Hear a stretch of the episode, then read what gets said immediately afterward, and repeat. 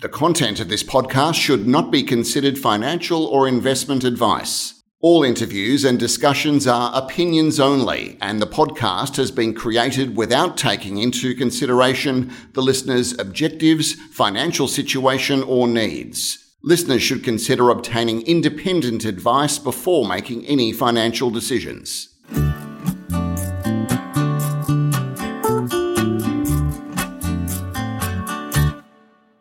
Hello and welcome to this edition of the Stockhead Wildcatter Report. My name is Peter Strachan, and today we're delighted to have Ian Tchacos, who's the Executive Director of ADX Energy, uh, with us uh, once again to talk about uh, progress of his projects. So, welcome to the podcast, Ian. Thank you, Peter. Uh, thank you for having me. So, Ian, uh, when we spoke last year, you were busy uh, finalising the acquisition of a treasure trove of exploration data in the northern Molasse Basin in uh, Austria, and also working towards uh, testing and evaluating a recent uh, gas discovery in uh, Romania. And on top of all of that, uh, with that acquisition of that access to that fabulous treasure trove of data, uh, you picked up sort of incidentally a downstream asset which produces about 350 barrels of oil a day. So now that that project has been uh, fully acquired and you've had several months of data, perhaps you can update us on how the uh, production asset is going, and then we can uh, talk about the uh, exploration activity that you have in Austria and then in uh, Romania. Certainly. Yeah, look, uh, we, we acquire, actually finalised the acquisition on the 2nd of December. So we've had the asset in our hands for just over a month. Uh, however, we have had the opportunity through last year, after being the successful bidder, to monitor the progress of the production asset. And uh, certainly the field has held up uh, to expectation. Uh, where we look at it today, uh, we also see lots of opportunities uh, to increase production incrementally through low hanging fruit workovers, uh, plus some uh, reserve additions uh, through infill drilling. So, so far, uh, what we've seen, we, we really like. Uh, we also are planning to do a reserves review that we've commenced. Uh, and again, the way the field is performing, uh, we feel that uh, we'll be able to kind of increase our reserves from uh, where we expected them to be during the acquisition process. That's fantastic. So, Ian, uh, when you bought it, uh, the oil price was a little bit weaker than it currently is. So, the oil price is now sort of in the, the mid 60s and uh, having bounced off uh, $70 over the last month or so. Uh, how's that impacting your uh, cash flow from the operation? What's that looking like on a month to by month basis? Yeah, I can't, I can't really tell you till I report it, but I, what I can tell you is we, we estimated around two and a half million euros of uh, free cash flow from productions uh, based on an oil price of around $60 a barrel. So, where we sit right now, uh, the cost of production's uh, just under $30 a barrel. So, uh, I guess an extra $5 a barrel gives us around another sort of 10, 15% uh, additional revenue. Uh, but what's also helping us is that effectively the field's not declining. Um, so what we expect uh, during 2020 is effectively that we'll actually get the production rate up beyond where it was in 2019, uh, and that will also help our cash flow. So you've got some low hanging fruit there for well workovers and uh, some appraisal work on existing uh, fields. And uh, what sort of production would listeners expect from those? Is that an extra 20 barrels a day or an extra 50 barrels a day to, to build you up towards 400? Yeah, that, that's the kind of expectation we're looking at. I mean, basically, last year there was uh, no workover rig in the, in the field. Uh, it was the the rigs were uh, actually busy for RAG in other fields in Upper Austria in the Molasse Basin, uh, near where where uh, uh, working on securing exploration acreage. So what we've got is a workover unit coming back, and that'll be in the field from January through June. Uh, and what we expect from that will be, uh, you know, around the sort of 50 to 60 barrels a day of additional production that's uh, currently um, uh, non-producing. uh, but uh, we know the oil is there. It's just workovers to get it back up. But also, uh, I guess what we're expecting is a relatively flat production profile. So, uh, where most fields would tend to dec- uh, decrease at around, you know, 15% per annum, this field's basically had about 2% per annum decline in the last 10 years. Uh, and I think with those workovers, we'll actually be able to re- reverse the decline. Yeah, and, uh, and, keep the production as it was. And it's worthwhile mentioning that uh, when you made this acquisition from RAG, you picked up a team of geoscientists and engineers who are able to do this work for you and provide a bit of leverage into your uh, your project on the exploration front as well. So, um, as I mentioned in in the introduction, we've got the uh, production asset in the Vienna Basin, and uh, you've got access to a treasure trove of uh, 3D seismic and other data, exploration data in the Molasse Basin. What's the, uh, the, the plan of attack there over to uh, 2020?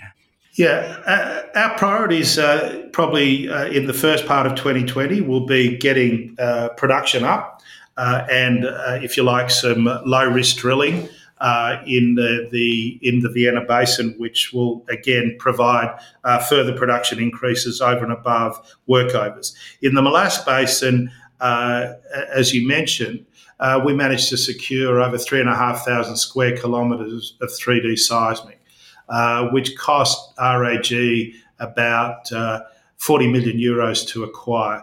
And it's one of these strange situations where a company changed hands it was bought by, if you like, uh, uh, effectively a government uh, organisation that has made the decision they don't want to be in exploration and production anymore. They just want to be in gas transmission and storage.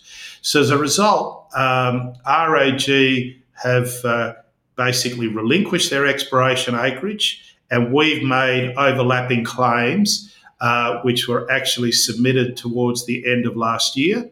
And we expect that within the next, say, two to three months, that we'll be uh, able to secure those licenses. The benefit that we have is we have the seismic, we have the well data, and we also have access agreements to RAG's infrastructure, which makes that uh, exploration acreage, uh, some of which really should be classed as appraisal, uh, much more valuable to us uh, than anybody else. Yes, indeed. You've got access to that downstream production facilities, and RAG really focused on on doing the the basic science, and they hadn't really done a lot of drilling over the last sort of fifteen years or so. So you're in a strong position. Yeah, I mean, effectively, we've got 24 prospects on 3D.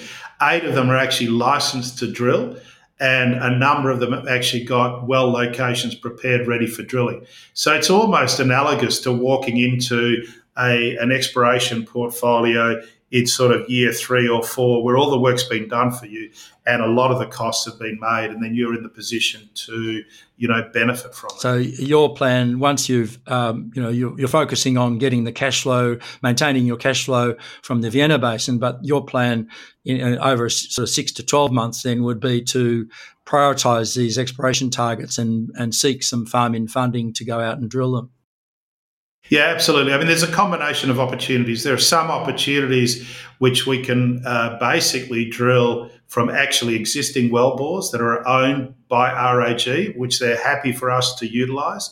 And they're very low cost, uh, low risk reserve additions that we'll attempt to do ourselves at 100%. Uh, now, those things are maybe, you know, two to three million barrels. But uh, the, the nice thing about where we are is whereas normally it would take you sort of uh, you know 12 to 18 months to tie something like this in, uh, we could tie these things into you know three to six months. Then there are some much bigger opportunities, sort of 10 to 20 million barrels or half a TCF of gas, which are obviously still on 3D, uh, higher risk, higher reward, uh, but those we, we would seek to farm out. And so, you know, just for uh, scale for the for the listener, uh, success in adding two million barrels of oil uh, would effectively double or triple your current uh, reserve position, which is about nine hundred thousand barrels um, in the Vienna Basin. Yeah, look, absolutely correct. And uh, I mean, the the reality is every couple of million barrels you can add, that that probably translates to maybe three or four hundred barrels a day of production. So it's it's the immediacy of the cash flow because obviously then you can utilise that cash flow. Uh, to to put back into continuing to develop, uh, you, you, know, not only your reserve base but your, your cash flow and production base. So we've very much gone from a, I, I guess, a, a, company very focused on farm outs and exploration to, uh, you know, reserves, production, and and and cash flow. Yeah, and so uh, just from a listener's point of view, where you are in uh, in Austria. Are any of these assets difficult to get through seasonally? I mean, in the middle of winter, or is there roads and, and the snow doesn't cause too much of a problem? No, it's it's uh, you're both in. I mean, in both areas, we're in kind of valleys. Uh, very good road network. Uh, so it's uh, it's all a 24 hour operation. Uh, where we are in in uh, the Vienna Basin, the oil is is basically piped. where in the in Upper Austria, the oil is actually transported to the OMV refinery by train. So, look, it's a very efficient uh, year-round operation. So, uh, and the nice thing about that, uh, we, we, get we get to benefit from that. So, uh, let's jump eastward. Uh, we'll go to uh, Romania. there, last year, you drilled the IMIC one well, which was targeting something like 20 billion cubic feet of gas. you've made several discoveries, several different horizons, and you're looking to go in, I think, next month, uh, February, to do some testing work on that, and then to start some 3D seismic running through uh, March on uh, on the other parts of the Parta Basin. Yeah, look, uh, we've managed to get a combination of funding, uh, some into Danube from Reabold, uh, which has basically provided us the, the funds required to test the IMIC 1 well uh, and also to drill the IMIC 2 well, which we plan to drill probably in a sort of July, August timeframe. IMIC 1 uh, was drilled and suspended uh, in October. We, uh, we, we, saw some very good sand development. Uh, and basically, we drilled the well on uh, a contingent resource of around 8 BCF, but around 12 BCF of exploration upside. So the way it's transpired, uh, we've really found kind of what we expected, uh, what we thought we had, plus plus upside. So uh, what we've announced is somewhere around the 20 BCF of gas, but we also see a lot of upside through stratigraphic potential. So the initial uh, objective is to go in there, make sure these well, you know, this well tests at uh, at uh, commercial production rates uh, which in this case would be sort of around the one to two million standard cubic feet a day. That's our expectation. Uh, one of these zones tested previously at a million standard cubic feet a day, but from a, a, a very much inferiorly uh, drilled well. So we, we expect uh, probably around two million is is quite uh, uh, quite reasonable. And then that also puts us in a position that we can book reserves and move forward with with feasibility studies. So what we're looking at is either a gas to power or a relatively short tie-in uh, to uh, to uh, to an existing gas plant, which would put us straight into the local gas network. Now, that decision will somewhat be influenced also by the seismic that we're shooting, because we're also shooting some high resolution seismic over IMIC 1 and IMIC 2. Uh, this well was drilled on 3D seismic, but now what we're doing is more specifically targeting the individual sand bodies to be able to map the extent of those because we can see, you know, uh, if you like, some uh, prospective resource here uh, of another, say, 40 BCF of gas. If that comes to fruition, then, uh, you know, we'd be needing to drill subsequent wells, in which case, you know, the production rates yeah. would go up significantly. So our decisions on a downstream solution will be dependent on the results of the testing, the result and the results of the yeah. upcoming. So your gas to power, if it flows at sort of two million or more, uh, if it's less than two million, maybe you, you just be very happy to sell the gas initially and then see what happens with the uh, with the additional uh, exploration over time. Yeah, or or if it's a much bigger resource, then it's probably more efficient to go for a, a full gas development because you've got a much bigger resource than having multiple power generators. So uh, it really depends also on scale. Uh, power gen works very well. Other people are using it in the basin. Uh, but uh, obviously, if we get something much bigger, then we, we'd want to build the infrastructure and be able to leverage it. So, Ian, um, the Parta block is now sort of divided into two areas. There's this, what's called yes. the sole risk area, which is Danube, um, in which you have a 49.2% interest, I think. That's right. And then the rest of the block, uh, where uh, Tamas, Tamaska is earning a 50% interest by spending uh, money on the over 2 million, isn't it, on uh, seismic US, um, one and a half million US. Um, yes. Then that means that uh, ADX will end up with just under 25% of the the total uh, block outside the sole risk area. Yeah, look, uh, that that's correct. I mean, we're pretty happy with those levels. The, the reason being that uh, we we do plan to sustain our levels of around uh, you know the fifty percent. Uh, so it'll go up and down depending on our funding requirements elsewhere. Yeah. Uh, and look, that's that's where Reabold wants to be as well. Obviously, we're the only party there that can operate. We're licensed to operate both exploration and production. What is changing in Romania, though, is I mean, we got into Romania on the back of, I guess, OMV taking out the national oil company um, about 10 years ago. So we, we had a very privileged situation where we had a lot of data that other people uh, had not seen, and we really liked Romania. But Romania, in terms of new gazettals, has been very, very slow. Uh, we were in the first round of gazettals and we won one of the first 10 blocks. Now, there are going to be more blocks being gazetted. Uh, so we intend to go after those. But also, OMV is producing around 85,000 barrels a day of oil out of Romania.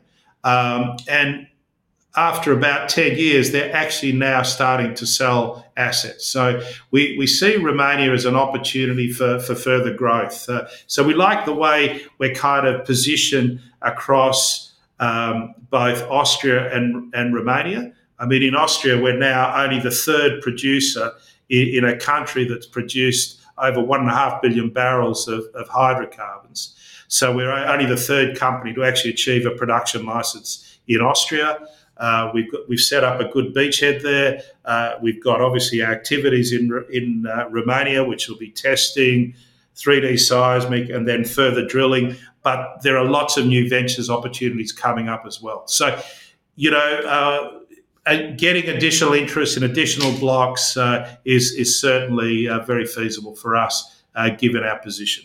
And given your sort of two and a half million euro uh, a year income from uh, from the oil production in the Vienna Basin, you're sort of self funding for that activity, and would only need additional funds from you know farming partners for for larger exploration projects.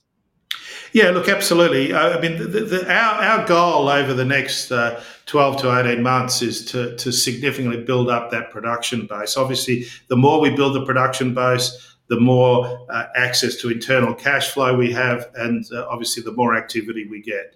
Uh, so th- that's very much uh, what's going to drive our strategy.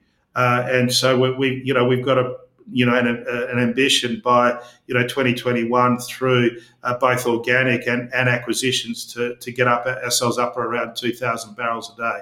If we could achieve that, I mean, we could be a company that's drilling, you know, five or six relatively low risk wells a year. So uh, that would be a very privileged position to yeah. be in.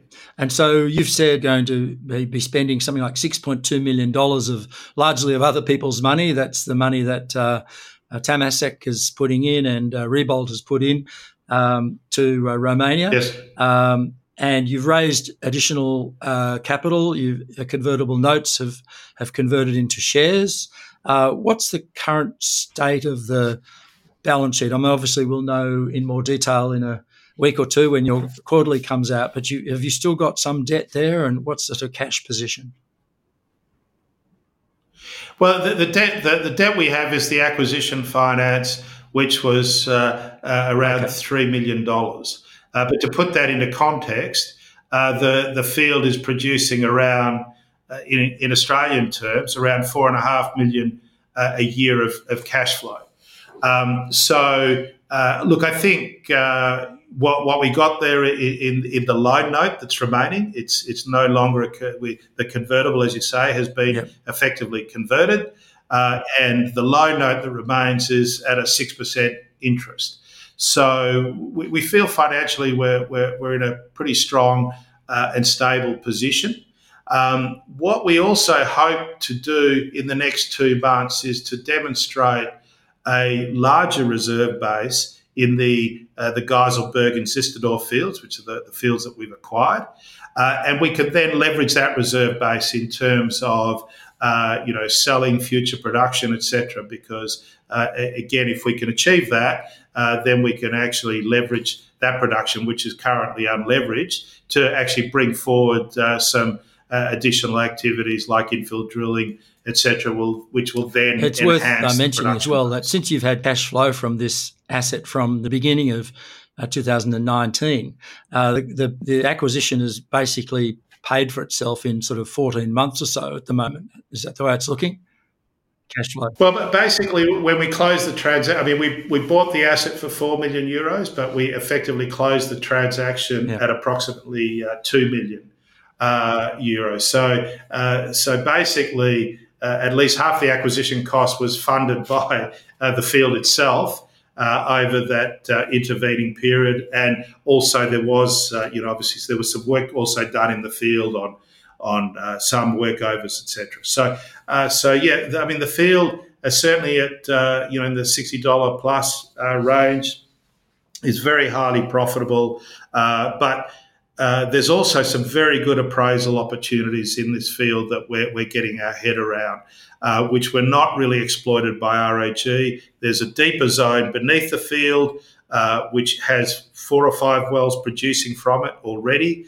Uh, that's never been exploited, uh, and we see quite a quite a significant appraisal upside. So the beauty of it is you have all the infrastructure. This infrastructure could probably handle up to 4,000 barrels a day.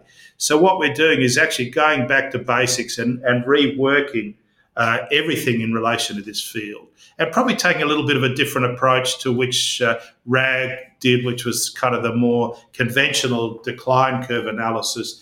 We're basically going to rework the field uh, and uh, and see, you know, from from fundamentals what the possibilities are. And, and, we're quite excited about what we're seeing. Yeah, and applying uh, sort of modern well completion technology, which has come ahead le- leaps and bounds in the last 15 years or so onto those tight sands underneath, uh, should be uh, quite interesting. Yeah, absolutely. I mean, because uh, we're talking about shallow drill depths here. We're not, I mean, we're, we're talking about things that are sort of 800 to 1200 meters to drill.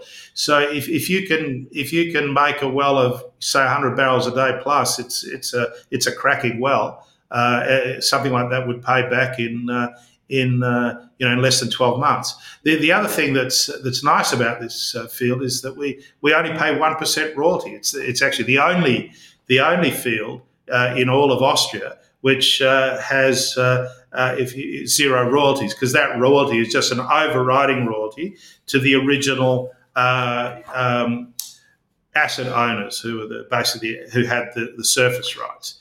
Uh, and the, the other element of this that hasn't come through yet, so there was really three components to, to the acquisition. Obviously, the, the oil and gas production itself, uh, access to, to the data and, and uh, the exploration acreage, but then also the purchase of uh, uh, some of the land rights associated with the field, which uh, are probably worth about a half a million euros. So, okay, well, just to uh, wrap it up, Ian, I think uh, the company with a market capitalisation of fifteen odd million dollars, uh, trading with a, a, market capitalisation of about a dollar fifty a barrel of uh, oil in uh, reserves, uh, and that's not to mention the the gas, which is soon to be appraised, and hopefully by the end of the year we'll come out with a or the middle of the year, maybe some sort of a reserve estimate after the flow testing.